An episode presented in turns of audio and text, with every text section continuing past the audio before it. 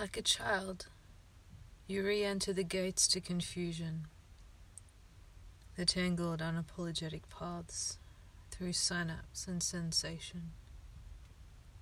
Was honesty ever a true friend?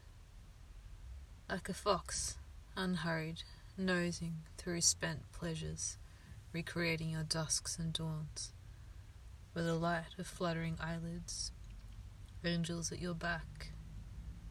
Circumspection bows your shoulders. Nobility has no place in this mosaic. Shrike thrushes advertise their husky repertoires until the indigo bushes nod and the night moths emerge. You are not a queen or even a king, but there is joy in the wind existing, caught in your waiting ears.